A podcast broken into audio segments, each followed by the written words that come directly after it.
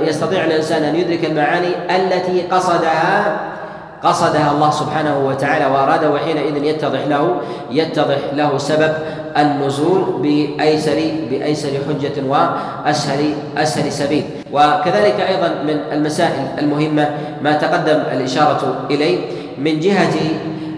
من جهة الفوائد في معرفة أسباب النزول، وقد تقدم الإلماحة إليه. ذكر غير واحد من العلماء أن ثمة جملة من فوائد أسباب نزول آي القرآن. من أظهر ذلك، وهذا هو المقصود، أن الإنسان يكون من أهل المعرفة بالتعويل، ومن أراد أن يكون من أهل التأويل فليكن من أهل معرفة أسباب نزول الآي. وإذا جاهل الإنسان معرفة نزول الآي فإنه جاهل بالتعويل. ولهذا كان أصحاب رسول الله صلى الله عليه وسلم لا يتجاوزون 10 آيات حتى يعلمون معانيها ويعلمون أيضا فيما نزل. وأصل الخلاف في الأحكام وفي الأمة هو بالجهل بأسباب النزول، وقد جاء هذا عن عبد الله بن عباس عليه رضوان الله تعالى، وكما رواه الإمام أحمد في مسائله، وكذلك أيضا الخطيب وابن عساكر وغيرهم، ويأتي الكلام عليه بإذن الله جل وعلا. وذلك أن الإنسان إذا جهل سبب النزول اقترن ذلك بجهل المعنى وأثمر في ذلك الخلاف، وإذا أثمر الخلاف أثمر في ذلك الاقتتال والفرقة في الأمة. وهذا ما أخبر به رسول الله صلى الله عليه وسلم أن الأمة افترقت على 73 فرقة. وهذا من الحكم العظيمة التي ينبغي الإنسان أن ينظر إليها وأن يرجعها إلى أصلها، فإنه من أراد ألفة وجماعة فليرجع إلى معرفة التأويل على وجهه. وقد روى عكرمة عن الأصم أن عبد الله بن عباس عليه رضوان الله تعالى كان جالسا عند عمر بن الخطاب عليه رضوان الله تعالى،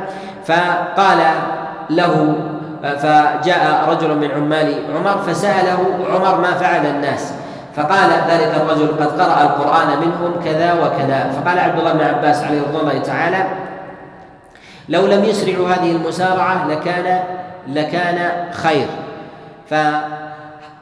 زجر عمر بن الخطاب عبد الله بن عباس. قال عبد الله بن عباس فذهبت مهموما على وجهي فدخلت داري حتى زارني أهلي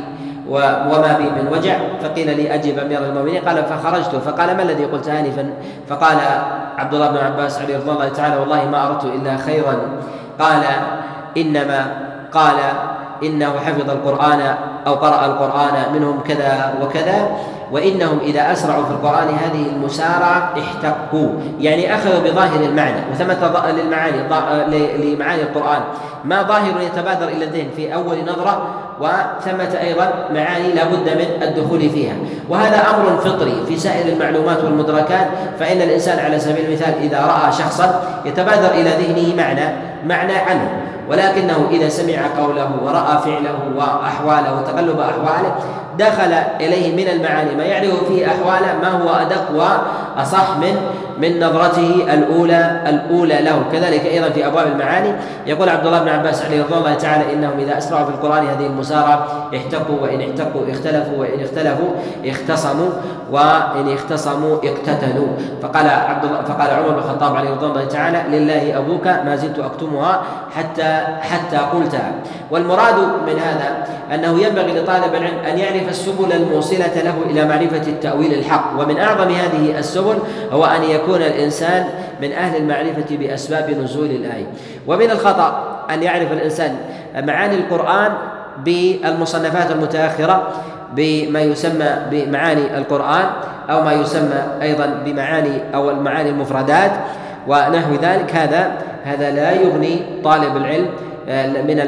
الحق شيئا. فينبغي للإنسان إذا أراد أن يكون من أهل التحقيق أن يرجع الألفاظ إلى تأويلها من جهة الصدر الأول من الصحابة التابعين، إذا وجد شيئا من المرفوع فهذا هو الأولى، وأعلى التأويل من غير المرفوع هو ما كان من أسباب النزول من أقوال الصحابة. ولجلالة أسباب النزول كان الموقوف على الصحابة في حكم المرفوع، كما تقدم كما تقدم الإشارة إليه. وعلى هذا نستطيع أن نبين أن مراتب التفسير في كلام الله على عدة مراتب. المرتبة الأولى المرفوع إلى رسول الله صلى الله عليه وسلم، وهذا قليل، وقد ذكر غير واحد أنه قليل أن المروي عن رسول الله صلى الله عليه وسلم في ذلك نحو 100 أو 200 حديث كما نص على ذلك غير واحد. والثاني في ذلك ما كان من أسباب النزول عن الصحابة عليهم رضوان الله تعالى، وهذا كثير، فما جاء عن الصحابة من أسباب النزول كما جاء عن عبد الله بن عباس وعبد الله بن مسعود وعمر وغيرهم فإن هذا مما له حكم الرفع كما تقدم الإشارة إليه. يليه بعد ذلك مرتبة ما كان من تأويل القرآن مما هو موقوف على الصحابة، ويليه بعد ذلك مرتبة ما كان مرسلا من أقوال التابعين في تأويل القرآن، أي منسوبا إلى رسول الله صلى الله عليه وسلم. المرتبة الخامسة ما كان مرسلا من أسباب النزول من أقوال التابعين. والمرتبة السادسة ما كان من أقوال التابعين مرسلا عن الصحابة، أي أنهم لم يدركوا ذلك الصحابي الذي أول القرآن، وهذا في أحوال كثيرة كرواية مثل عطاء الخراساني عن عبد الله بن عباس، وهذه يرجع فيها إلى قوة تلك الأسانيد. وقد تكلمنا في محاضرة سابقة عن أسانيد التفسير يرجع إليها لإدراك مراتب أسانيد التفسير. والمرتبة السابعة في هذا ممكن أن يقال أن تأويل التابعين هو مما يلي ذلك، والثامن يلي بعد ذلك اتباع التابعين. وينبغي أيضا أن ندرك أن ما كان بأسباب النزول يمكن أن يجعل أيضا من وجوه الترجيح في معرفة أسباب النزول مرجحات، من ذلك تفسير أو تأويل أو بيان سبب النزول عند المدنيين أو لا من غيرهم. فمن جاء في بيان سبب النزول من المدنيين فإنه أرجح، وذلك أن القرآن إنما نزل مجموعه في المدينة، ولم ينزل في غيرها إلا في مكة، والشيء اليسير نزل بين ذلك وبعض ذلك كان في أطراف البلدان، وهو شيء يسير. وكذلك أيضا من المرجحات أن يكون الراوي في بيان سبب نزول الآية ممن يقطع أنه شهد التنزيل، ولا يكون ممن روى عن غيره، فهذا هو أدب، كان يكون مثلا ممن أدرك رسول الله صلى الله عليه وسلم زمن البعثة، فإذا كان ممن أدركه في زمن البعثة في أول البعثة فإنه قد أدرك مجموع تلك الأحكام أو أسباب النزول التي جاءت على رسول الله صلى الله عليه وسلم. وكذلك أيضا ينبغي أن يشار إلى الفائدة الثانية من فوائد معرفة أسباب النزول، أن الإنسان يعرف الناسخ من المنسوخ، فلا يمكن للإنسان أن يعرف الناسخ من المنسوخ إلا وقد اقترن ذلك بمعرفة سبب نزوله على سبيل الإجمال. فإذا جهل الإنسان سبب النزول فيتعذر عليه في الأغلب أن يعرف الناسخ من المنسوخ، وذلك أن الآية إذا نزلت على سبيل المثال على فرد فيعلم أن ذلك الفرد مثلا قد كانت عليه ثم توفي، أو كان ذلك في نازلة في واقعة كذا وكذا، ثم جاءت آية في واقعة كذا وكذا، فاقترنت عنده الواقعتان، فاستطاع أن يجعل الواقعة الأخرى هي ناسخة للواقعة الأولى بسبب معرفته للتاريخ. كذلك من فوائد معرفة أسباب النزول معرفة الحكم الإلهية من معاني القرآن، فإن ما من آية من كلام الله جل وعلا إلا ولها معنى، وهذا المعنى يتباين الإنسان من جهة إدراكه وفهمه والاستنباط منه. وإذا عرف الإنسان سبب النزول استطاع أن يستنبط أحكاما مقترنة لا بالنص وإنما مقترنة بالحال، مقترنة بالحال الذي نزل فيه، كأن تكون الآية نزلت على رسول الله صلى الله عليه وسلم في غزوة، ويستطيع أن يستنبط من ذلك حكمة لماذا هذه الآية نزلت في حكم لا يتعلق في غزوة وإنما يتعلق في حال حضر فنزلت في هذا الموضع. يستطيع أن يستنبط من ذلك حكم عظيمة كالاستنباط مثلا في أمور الدعوة وكذلك أمور الإصلاح وكذلك أمور الصبر، وكذلك أيضا إدخال ما كان من غير مناسب الحال في غير وقته لمصلحة راجحة رآها الإنسان ونحو ذلك. فإن ذلك من المعاني مما لا يخطر على بال الإنسان أن يستنبط من أسباب نزول الحديث، وهذا ما لا يستطيع الإنسان أن ينظمه في سلك معين، وإنما هو باب واسع يتوسع فيه الإنسان في أبواب الاستنباط. لهذا امتاز كثير من العلماء من المفسرين بسبب تفننهم في أبواب الاستنباط لمعرفتهم بأسباب نزول الحديث نزول الآية على رسول الله صلى الله عليه وسلم. ومن الأمور المهمة التي ينبغي لطالب العلم الدارس لأسباب النزول أن يكون على بينة منها أن أسباب نزول الحديث قد وقع فيها كما وقع في كثير من تفسير القرآن من الكذب وكذلك الاختلاق، فجاءت أسانيد كثيرة واهية وكذلك معلولة ينبغي ألا يلتفت إليها، وذلك لتعلق كثير من الناس بهذا الفن وربط الناس بالقرآن، فإذا دخل في فضائل آي القرآن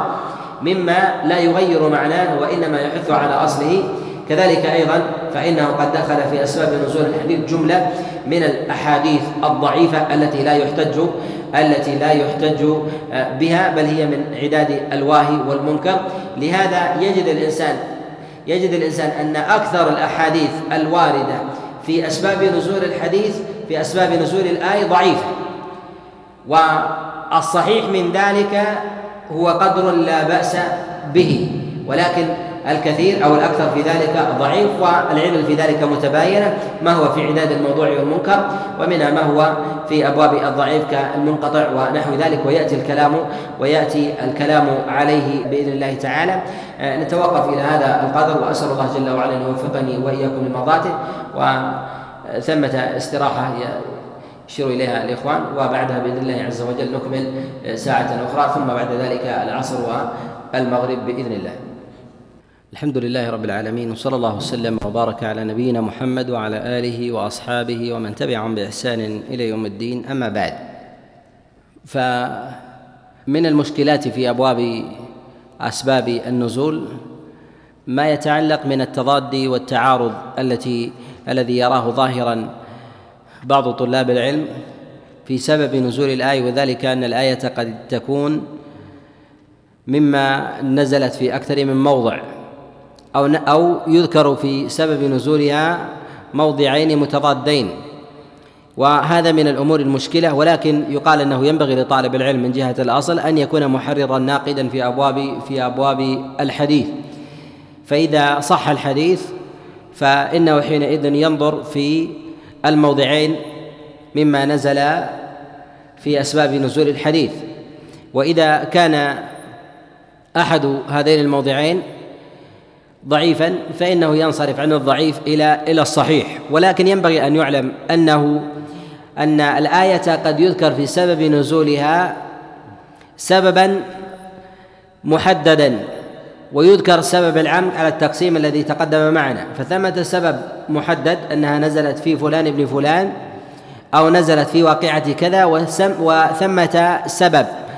يذكر على سبيل العموم أنها نزلت في من حاله كذا. وهذا يكثر في كلام العلماء من المفسرين أنهم يطلقون الأحوال، وكذلك أيضا يطلقون الأحكام، وأن المقصود من كلام الله جل وعلا كذا، ولكن بصيغة سبب النزول. فيظن طالب العلم أن هذا نوع من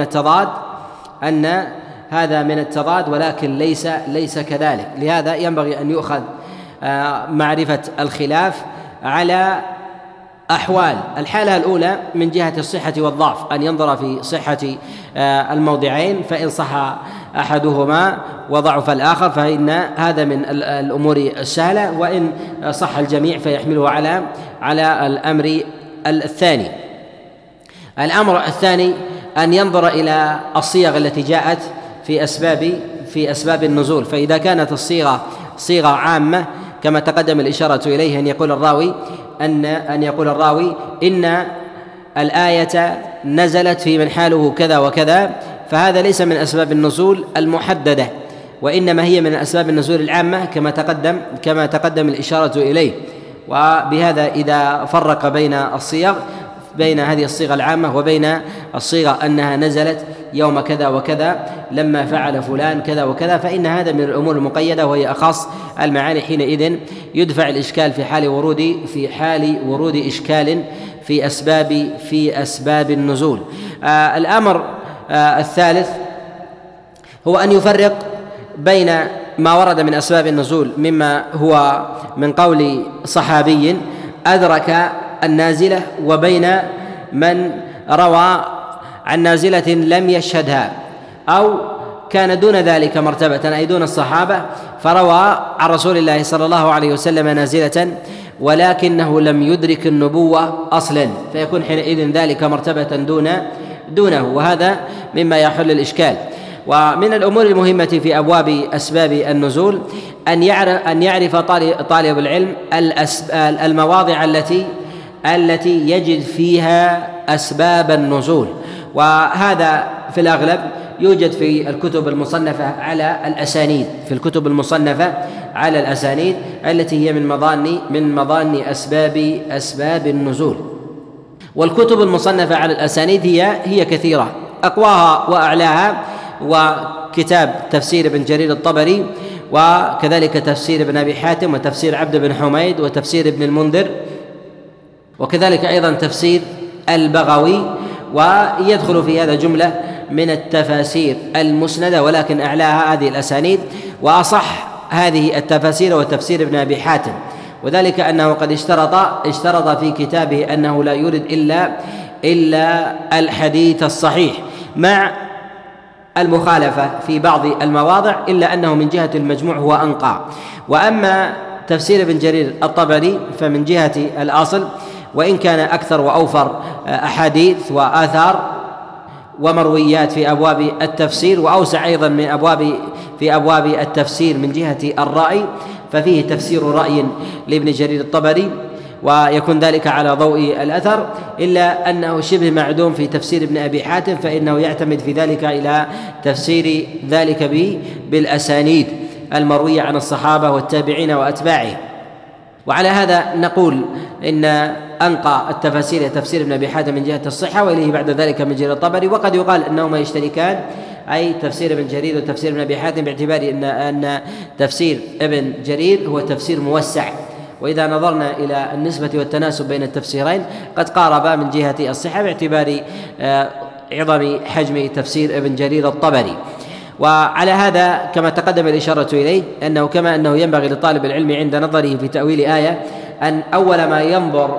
في التأويل أن ينظر في سبب النزول، إذا نظر في سبب النزول ثم بعد ذلك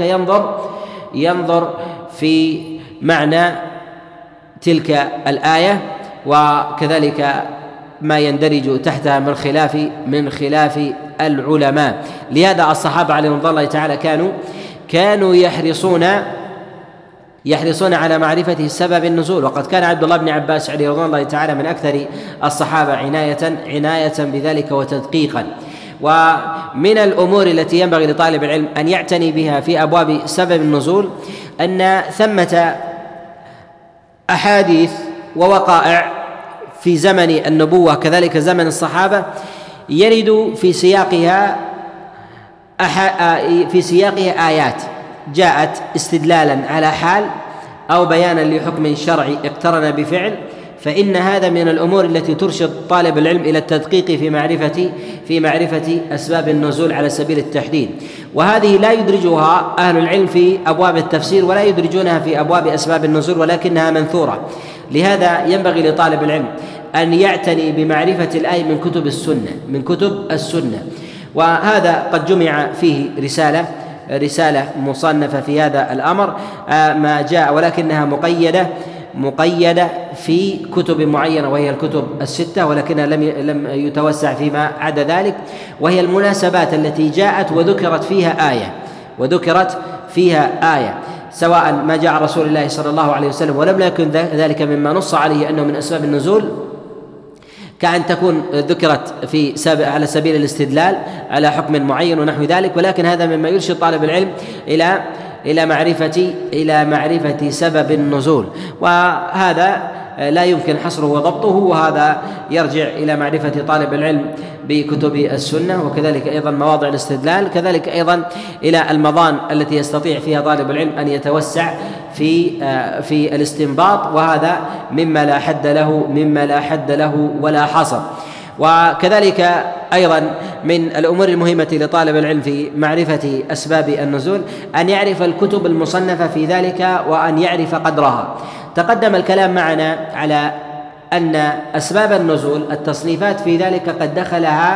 قد دخلها من الضعيف والواهي والمنكر ما دخله، وأن هذا الباب أيضا قد دخل فيه من الضعيف والواهي والمنكر ما دخله للعلة التي وردت أيضا في أبواب فضائل القرآن،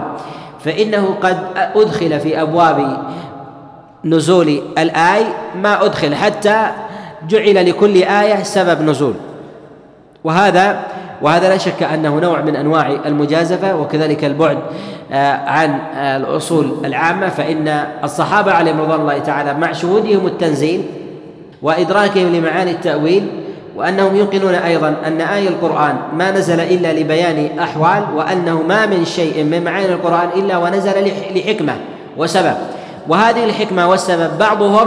يجعلها سببا للنزول ويدقق فيها ويختلق ربما لها نازلة وحالا. لهذا امتلأت الكتب في أبواب أسباب النزول بالضعيف والمنكر والواهي، مما ينبغي لطالب العلم أن يكون من أهل الاحتراز في ذلك. والكتب المصنفة في أبواب أسباب النزول يمكن أن تذكر على نوعين. النوع الأول أسباب أو مصنفات ذكرت أسباب النزول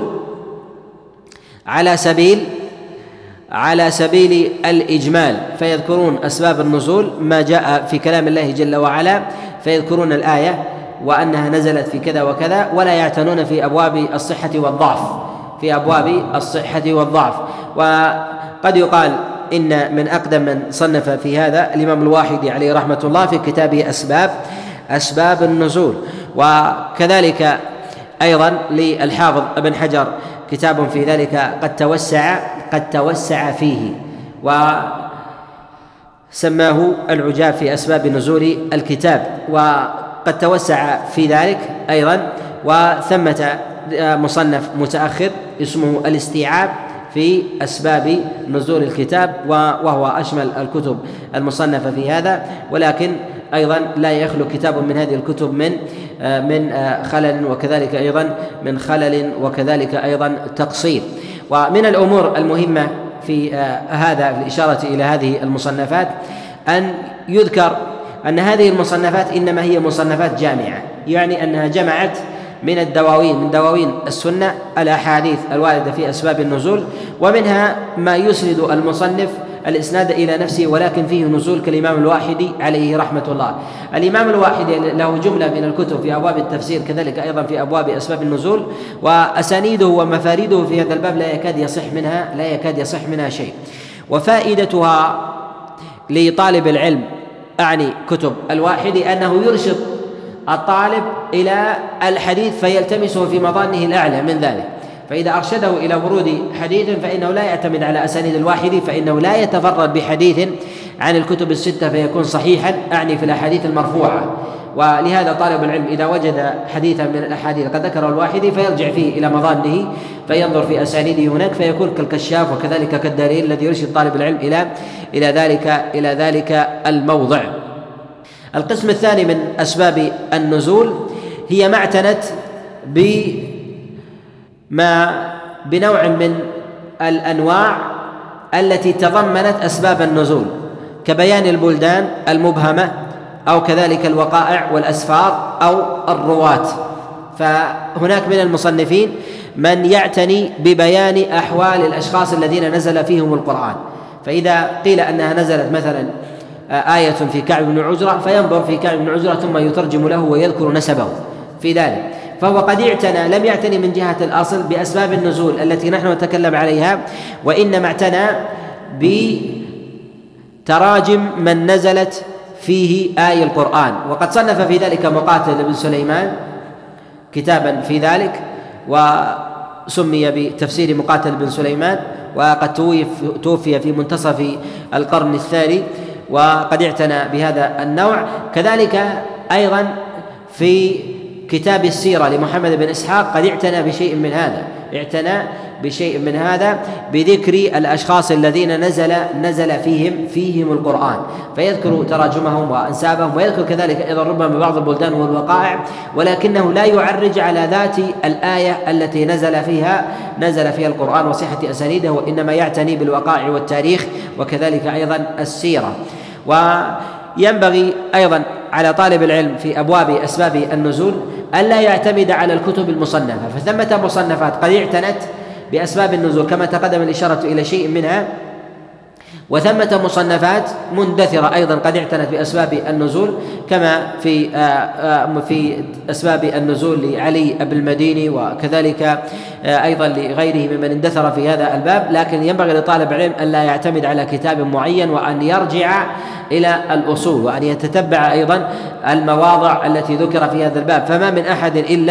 إلا ووقع فيه تقصير. ما هي الطريقة المثلى التي يقف فيها إليه أو يقف على طالب العلم على سبب نزول الآية؟ نقول الطريقة المثلى في ذلك أن يجعل الكتب المصنفة في هذا هي كالكشاف والدليل الموصل إليه أولا، ثم بعد ذلك أن يتوسع في النظر في كتب التفسير، فيبتدئ من جهة الأصل بفهم سبب النزول الخاص الذي نزل على الفرد، ثم يرجع إلى الطريقة الأولى التي تقدم الكلام عليها، أنه يبتدئ أو ينتهي بمعرفة سبب النزول العام. وسبب النزول العام ما تقدم الكلام عليه هو أن يعرف طالب العلم سبب نزول هذه الآية في أي بلد، وكذلك أيضا على أي حال، وكذلك في أي عام، هذا من أسباب النزول العامة، فيبتدئ من الفرد، ثم إن لم يجد الفرد يتوسع في ذلك توسعا قدر وسعه وإمكانه، وإن وقف أيضا على معرفة الفرد قد يكون ممن خالط رسول الله صلى الله عليه وسلم في أكثر عمره، فهل نزلت عليه في مكة وهو شاهد، أو نزلت عليه بالمدينة، وهل نزلت في حال سفر وحضر، ولا بد أن يتوسع في هذا الأمر، وهذا ما لا ينضبط في كتب أسباب النزول، لهذا ينبغي لطالب العلم أن يتوسع في ذلك، وأن ينظر في الكتب المصنفة في هذا والكتب غير المصنفة في هذا، والذي يخدم طالب العلم أن ينظر في سائر المصنفات التي تعتني بعلوم القرآن، كذلك المصنفات التي اعتنت بالتتبع بمعرفة أسباب النزول. وقد يقال إن أدق وأشمل كتب المتأخرين عناية بأسباب النزول وزيادة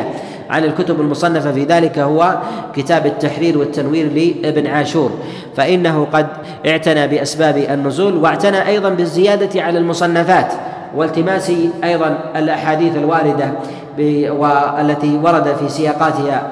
آيات عن رسول الله صلى الله عليه وسلم، فإنه يريدها ويستنبط منها سببا للنزول، وهو من المدققين والمحررين في هذا، إلا أنه يؤخذ عليه عدم عنايته في أبواب العلل وأبواب التصحيح والتضعيف، وظهر في ذلك عدم عنايته بين الصحيح والضعيف، يقدم تارة الضعيف على الصحيح، وتارة يقول ويعمل بالحديث الضعيف في هذا الأمر، وهذا ما ينبغي على طالب العلم أن يكون من أهل الحياطة فيه. ومن الأمور المهمة أيضا في إدراك ومعرفة المواضع في أسباب النزول أن يكون طالب العلم من أهل المعرفة بالسيرة والتاريخ، وكذلك أبواب المغازي، فإن النبي صلى الله عليه وسلم قد نزل عليه القرآن على أبواب متنوعة، ما يتعلق في أبواب العقائد، وما يتعلق في أبواب الأحكام، وما يتعلق في أبواب المعاملات. أبواب الأحكام متنوعة، ومن هذه الأحكام أبواب الجهاد، فالجهاد جهاد النبي صلى الله عليه وسلم آية الجهاد نزلت في زمن معين، فإذا عرف الإنسان ذلك الزمن الذي نزلت فيه أو ذلك أو تلك الغزوة التي نزلت فيه استطاع أن يصل إلى سبب النزول المقصود من ذلك. فثمة آيات نزلت على رسول الله صلى الله عليه وسلم، منها ما نزل عليه في بدر، ومنها ما نزل عليه في أحد، ومنها ما نزل عليه في حنين، ومنها ما نزل على رسول الله صلى الله عليه وسلم في المدينة قبل أن يذهب إلى جهاده. فتكون هذه من المعاني العامة التي توصل طالب العلم إلى المقصود من سبب النزول، ولا يذكرها العلماء في أسباب النزول، وإنما يجدها طالب العلم في كتب السير وكتب كذلك أيضا المغازي ونحو ذلك. وكذلك أيضا أنه ينبغي لطالب العلم أن يكون ممن يعلم المقربين من رسول الله صلى الله عليه وسلم في خاصته حتى يدرك سبب النزول، وذلك أن سبب النزول له خصيصة من جهة المعرفة والإدراك تختلف عن إدراك المعنى. النبي صلى الله عليه وسلم ينزل عليه القرآن فيتلوه على الناس كافة، أما سبب النزول فهو خاص بمن شهد ذلك. أما المعنى العام فإن النبي عليه الصلاة والسلام من جهة الحكم والتشريع مأمور بأن يبلغ الآية للناس ولا أن يبلغ سبب نزولها، ولهذا سبب النزول لا يختص به، لا يكون عام لسائر الناس، وإنما يختص به من كان قريبا من رسول الله صلى الله عليه وسلم. وبهذا ينبغي لطالب العلم أن يعرف المقربين من النبي صلى الله عليه وسلم في أبواب القرآن، والمقربين من رسول الله صلى الله عليه وسلم في مخالطته في قيامه وقعوده، وكذلك أيضا في أسفاره وحله. ومن أظهر هؤلاء الخلفاء الراشدين الأربعة، فإنهم أكثر الناس مخالطة لرسول الله صلى الله عليه وسلم، وعلى الأخص أبو بكر وعمر، كذلك أيضا أزواجه، فإنهم إذا جاء في ذلك سبب نزول وكان فيه أحد هؤلاء فإنهم أعلم الناس في ذلك وأدق، ويكون أرجح من غيره. وأما بالنسبة للتأويل فإنه لا محل للرجحان بمعرفة أسباب النزول في أبواب التأويل، باعتبار أن التأويل هو باب آخر ينبغي للإنسان ألا يخلط بين هذين. فمعرفة الأسباب منفكة ومنفصلة عن قدرة الإنسان على الاستنباط ومعرفة المعاني. كذلك أيضا هؤلاء الأربعة من الصحابة عليهم رضوان الله تعالى الذين قالهم رسول الله صلى الله عليه وسلم كما جاء في الصحيح، قال النبي عليه الصلاة والسلام: خذوا القرآن عن أربعة. وكذلك جاء في المسند والسنن على اختلاف في أحد هؤلاء الأربعة، خذوا القرآن عن أربعة، عن أبي بن كعب وعبد الله بن مسعود وزيد وأبي موسى. وهؤلاء هم من أهل القرآن. فإذا جاء أسباب النزول عن المقربين عن رسول الله صلى الله عليه وسلم وهؤلاء الأربعة فإنهم من أدق الناس وأضبطهم لأسباب النزول الواردة عن رسول الله صلى الله عليه وسلم. هذا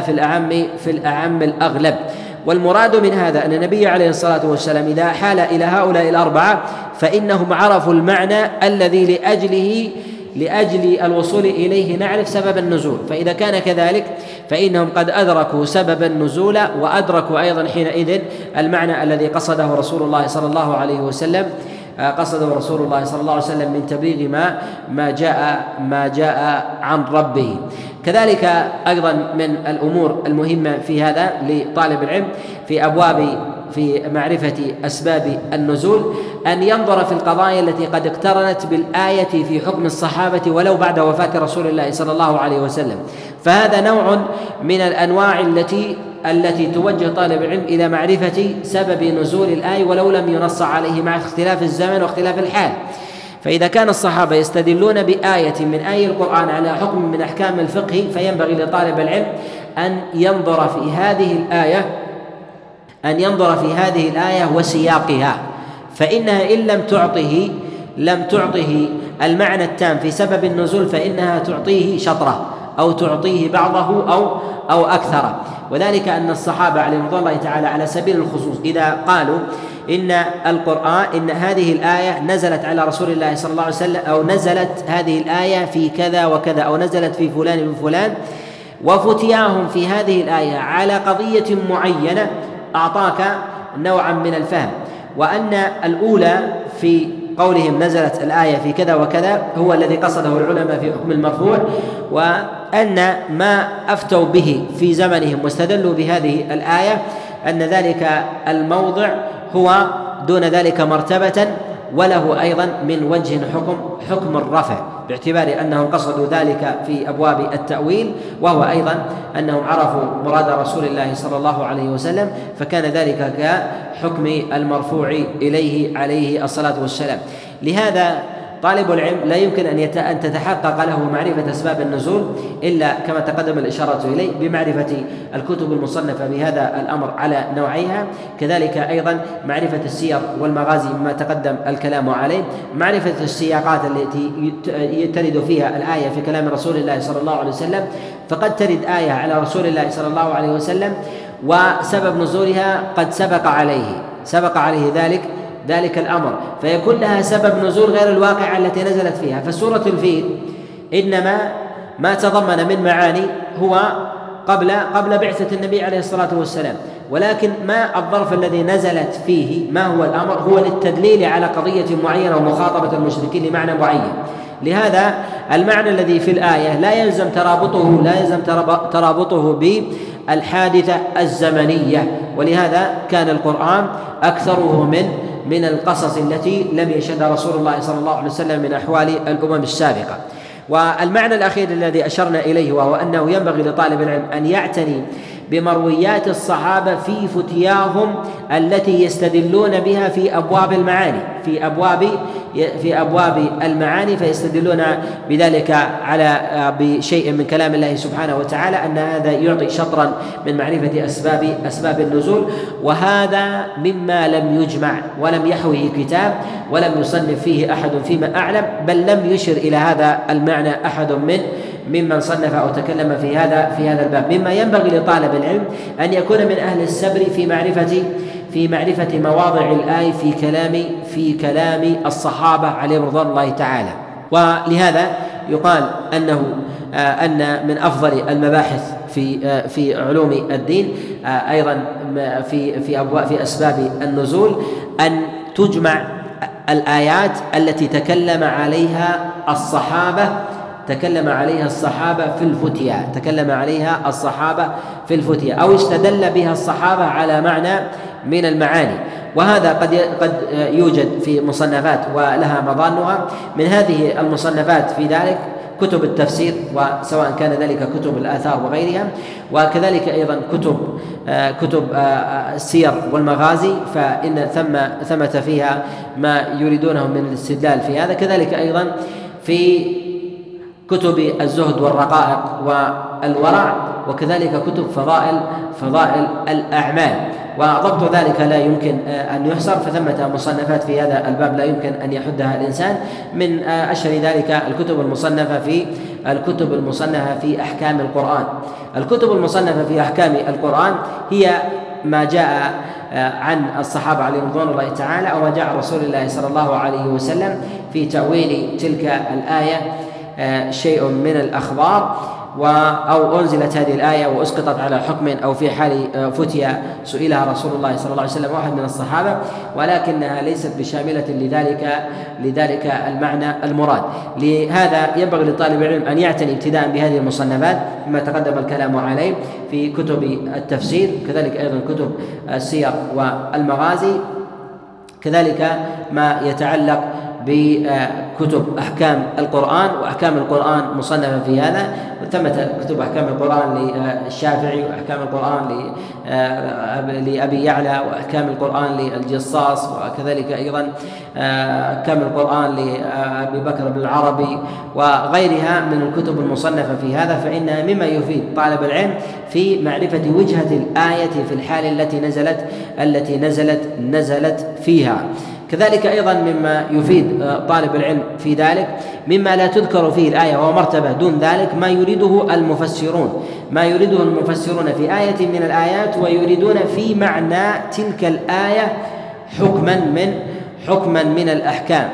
فإذا ذكر العلماء آية من الآيات ثم أوردوا كلاما فيه لرسول الله صلى الله عليه وسلم أو لأحد من الصحابة، فإن هذا السياق ربما كان قد اختصر منه تلك أو ذلك الموضع الذي يشير إلى أن هذا الكلام جاء في سياق هذه الآية، ولكن يذكرونه في كتب الأحكام وكتب التفسير من غير إشارة إلى هذا. وهذا ما يتضمنه كتب الأحكام، وتضمنه أيضا ما تتضمنه أيضا كتب التفسير، وهذا أيضا مما لا حد له ولا حصر.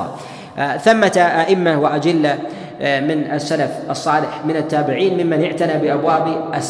أسباب النزول، وأبرز المعتنين بأسباب النزول من السلف الصالح هم أهل المدينة هم أظهر من اعتنى بأسباب النزول أكثر من غيرهم، بل إن أقوى الأسانيد في ذلك وأقوى المرويات في أسباب النزول هي عن المدنيين، وكذلك أيضا عن المكيين. وأكثر الصحابة عليهم رضوان الله تعالى منقولا عنه في أسباب النزول هو عبد الله بن عباس، وذلك لأسباب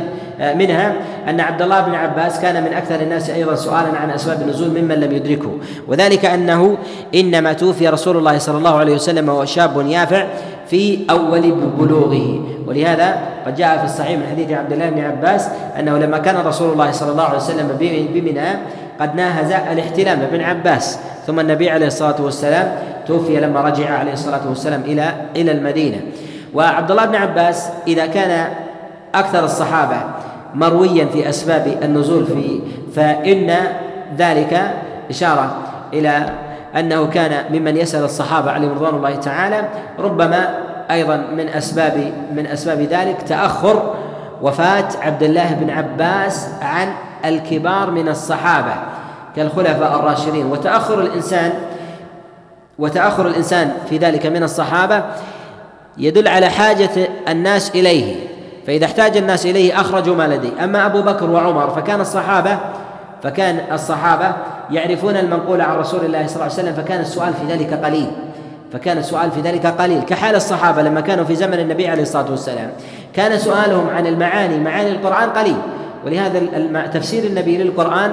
نادر بالنسبة للمروي عنه عليه الصلاة والسلام في أبواب الديانة، هو شيء قليل. لماذا؟ لأنهم يعرفون ذلك لا يحتاجون إلى سؤال. ولكن لما دخلت العجمة على الناس وتأخر عبد الله بن عباس وفاة في ذلك، احتاج الناس إليه فأخذوا يسألونه، فظهرت الفتية عنه، ولهذا المروي عنه أكثر من عبد الله بن مسعود، وأكثر من أبي بن كعب، وأكثر من زيد بن ثابت، وأكثر من أبي موسى. لماذا؟ مع أن النبي عليه الصلاة والسلام قال خذوا القرآن عن هؤلاء، لأن عبد الله بن عباس عليه رضي الله تعالى قد تأخر وفاة. كذلك أيضا من الأسباب في هذا أن عبد الله بن عباس كان من أهل بيت النبوة هذه ثلاث أسباب، وذلك أن عبد الله بن عباس هو ابن عم رسول الله صلى الله عليه وسلم، فكان يخالط النبي عليه الصلاة والسلام ويجالسه ويخدمه كثيرا، لهذا قد اختص بمعرفة كثير من مواضع أسباب النزول من أكثر من لم يشاهد رسول الله صلى الله عليه وسلم. فإذا كان كذلك علينا أن نعتني بالمروي عن عبد الله بن عباس في هذا في أبواب أسباب النزول. وأكثر الناس عناية بأسباب النزول في المروي عن عبد الله بن عباس هو مجاهد بن جبر، إنما قلنا مجاهد بن جبر مع عناية عكرمة بأسباب النزول، ولكن ينبغي أن نفرق أن عكرمة أكثر نقلا عن عبد الله بن عباس بأسباب النزول، ومجاهد أكثر عناية. وكيف يكون هذا؟ أن مجاهد ينقل عن عبد الله بن عباس، يسمع من عبد الله بن عباس أسباب النزول، ولكنه يعتني بتفسير الألفاظ ولا ينقل أسباب النزول، ومجاهد بن جبر أقل منه أخذا عن عبد الله بن عباس لأسباب النزول وأكثر رواية عنه. وهذا واضح متضح هذا المعنى، أن مجاهد بن جبر يأخذ أسباب النزول من عبد الله بن عباس أكثر، ولكن ينقلها عنه أقل، وعكرمة يأخذ أسباب النزول عن عبد الله بن عباس أقل من مجاهد، ولكن ينقل أكثر مما ينقله مجاهد بن جبر. وإذا أردت أن تحصي ما ذكر في أسباب النزول تجد عناية عكرمة بأسباب النزول أكثر من مجاهد بن جبر. لهذا نستطيع أن نقول أن مجاهد بن جبر المروي عنه في أسباب النزول هو أدق من غيره، والدليل في ذلك ما جاء عن مجاهد بن جبر أنه قال: عرضت القرآن على عبد الله بن عباس ثلاث مرات، وجاء 30 مرة، أوقفه عند كل آية فأسأله فيما نزلت. وله حكايات عن عبد الله بن عباس أن هذه الآية نزلت في كذا وكذا. وهذا العرض المكرر من مجاهد بن جبر وإيقافه عند كل آية دليل على الاختصاص، مع كون عكرمة هو مولى لعبد الله بن عباس، إلا أن المأخوذ والعرض عنده أقل من العرض من مجاهد بن جبر. وأما المروي عن عكرمة وعنايته بأبواب أسباب النزول هو أكثر من مجاهد بن جبر، وينبغي أن يفرق بين الأمرين، وأن الكثرة لا تعني الأفضلية. قد يكون الإنسان عالم لكنه قليل الكلام، وقد يكون الإنسان قليل العلم ولكنه كثير الكلام، وهذا أمر معلوم، وينبغي لي الناس أن يفرقوا بين هذا وهذا. فتجد مثلا من الصحابة من توفي مبكرا كأبي بكر، تريد أن تجمع الفقه المروي عن أبي بكر تجده قليل، لا يساوي مثلا صغار الصحابة الذين جاءوا بعده. وهذه القلة لا تعني عدم الفقه أو التباين في الفقه، وإنما قلة المروي لا علاقة لها في ذلك. وأصحاب عبد الله بن عباس الذين يعتنون بأسباب النزول هم مجاهد بن جبر وعكرمة وسعيد بن جبير. سعيد بن جبير في كثير من الأحيان يعتني بأسباب النزول في أبواب الأحكام، وعكرمة مولى عبد الله بن عباس يعتني بأسباب النزول في آيات الأحكام وغيرها. ومجاهد بن جبر هو من جهة الحكاية مروياته عن عبد الله بن عباس في أسباب النزول هي دون مروياته في تفسير الألفاظ، بل إن مجاهد بن جبر هو من أقل أصحاب عبد الله بن عباس حكاية للتفسير عنه. والسبب في ذلك أن مجاهد بن جبر في حكاية التفسير عن عبد الله بن عباس أنه أخذه منه وبين أني أخذت التفسير عن عبد الله بن عباس وهذا هو الذي يأتي عليه، فنقل كل ملفوظ